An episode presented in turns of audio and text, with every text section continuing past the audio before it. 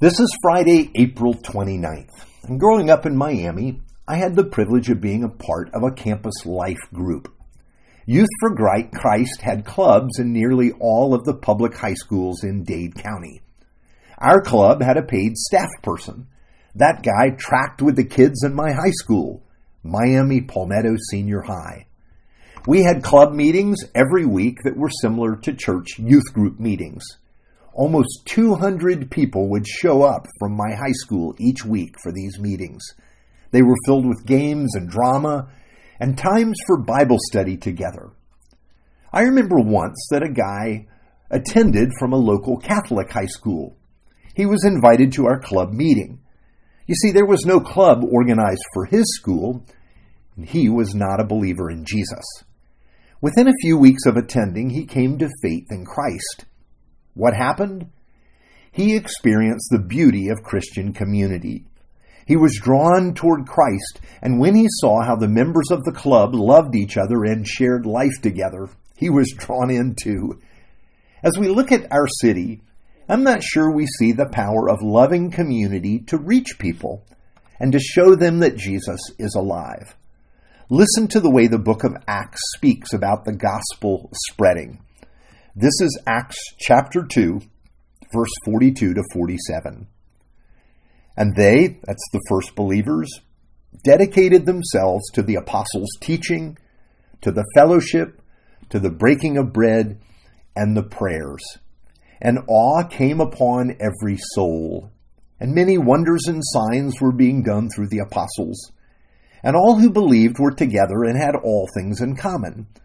And they were selling their possessions and belongings and distributing the proceeds to all as any had need. And day by day, attending the temple courts together and breaking bread in their homes, they received food with glad and generous hearts, praising God and having favor with all the people. And the Lord added to their number day by day those who were being saved. Now, we're being told by Luke, who wrote the book of Acts, what took place as the first congregation of believers began forming in Jerusalem. They didn't aim to change the city or even to reach people. It was a consequence of their life, of this new community of faith. The apostles kept teaching about Jesus. The people began sharing their lives with each other and opening their homes to each other and giving to each other as the needs arose. Here was the power of loving community to show forth the love of Jesus. Indeed, Jesus was right when he said that all people would know that you are mine if you will love one another. It wasn't magic. It wasn't a church growth strategy. It was love. Notice how they shared life in common. Here is that thick network of relationships we learned about yesterday. Acquaintances became friends, and soon they were treated like family. Sandy and I have experienced this bond in the body of Christ, this sharing of lives and strengthening of bonds, the bonds of friendship. In the presence of your family, what is mine is yours, and you're willing to share with me. We often see this in the life of our church. Someone steps forward to help a brother or sister make a down payment on a home. Someone brings a meal over when you're when a person is discharged from the hospital. Others are welcomed into your life and come to share food at your table. This is what this student saw all those years ago at our Campus Life Club.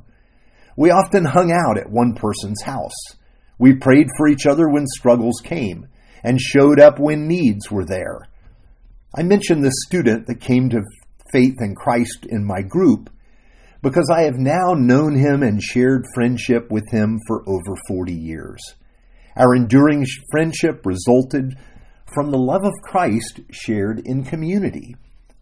I think all of us desire our city to be changed by the gospel, but this can only take place as we give time to relationships with each other and as we see our community grow and flourish. In this sense, the way we serve Christ means putting relationships first, taking the time to invest in those around us, and just spending time together, hanging out together.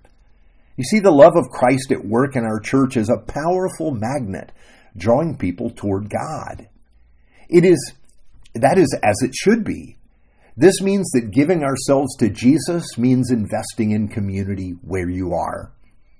How do we do this? How should we think about this? We can always be inviting others a little closer in. That means strangers soon become acquaintances. Acquaintances are invited into deeper friendship. And friends become like family in the body of Christ. We often find that belonging comes before believing. That is, as people come to belong to a community, they come to understand how the community is shaped. They learn what the gospel is all about, and they see Jesus, and they come to him.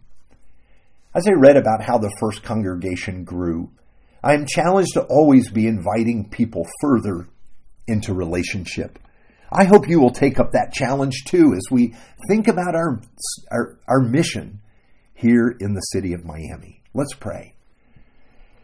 Faithful and gracious Father, thank you for inviting us to come to you, for making room for us in your family. You call us your daughters and your sons. Teach us how to love the people that you place around us and to make room for them in our lives. In the name of Jesus, we pray. Amen.